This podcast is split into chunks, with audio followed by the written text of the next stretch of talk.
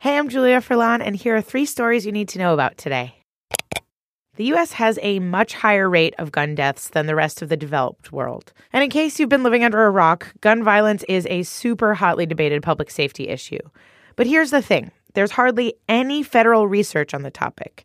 And that's because of a two decade old ban that was passed by Congress called the Dickey Amendment, which prevents the CDC from studying gun violence. This ban is part of the reason that there are massive gaps in what we know about gun violence in the US. Congress passed this ban in 1996, which prohibits the CDC from spending any money to, quote, advocate or promote gun control. So the CDC has avoided researching gun violence beyond some basic data collection. Well, last month, Congress gave the CDC the green light to do research on gun violence, but nothing has changed since then. BuzzFeed News asked the CDC if it started or had plans to do the research, and a spokesperson basically just cited the ban and pointed to existing work.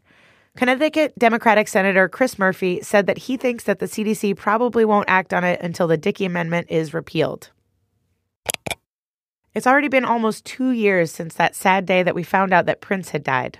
And on Thursday, we learned that no one will face criminal charges in his death. A toxicology report found a quote, exceedingly high level of fentanyl in Prince's body. At a press conference on Thursday, we found out that Prince had been taking counterfeit Vicodin pills laced with fentanyl. That's according to Mark Metz, the attorney for the Minnesota county where Prince died. But there's no evidence that Prince, who was 57, had any idea that the pills contained fentanyl, which is 30 to 40 times stronger than heroin. Metz said, quote, in all likelihood, Prince had no idea he was taking a counterfeit pill that could kill him. Metz said that the day before he died, Prince asked his doctor, Michael Schulenberg, about opioid withdrawal. Schulenberg, who's accused of illegally prescribing Prince an opioid a week before he died, will pay $30,000 in a settlement for the federal court case about the prescription. Prince was known to suffer pain from performance related injuries and to take painkillers for them. If you've read anything in the news this month that says that pasta is good for you, it's probably because Big Pasta wanted you to. This month, a study linking pasta to weight loss went completely viral because honestly, who doesn't want that to be true on a basic, fundamental level? But when news outlets ran with this, their stories failed to mention that three of the study's scientists had financial conflicts, like, you know, ties to the world's largest pasta company, the Barilla Group. So here's what's going on. Over the past decade, Big Pasta has been dealing with societal shifts against carbs, with the rise of Atkins, South Beach, and paleo diets.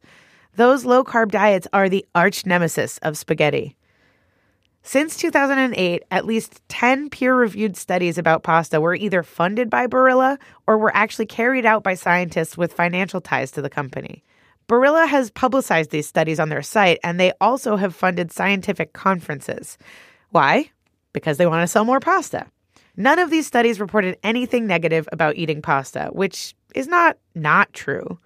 Health experts warn consumers to be skeptical about findings from any single study. So maybe don't change your rotini just yet.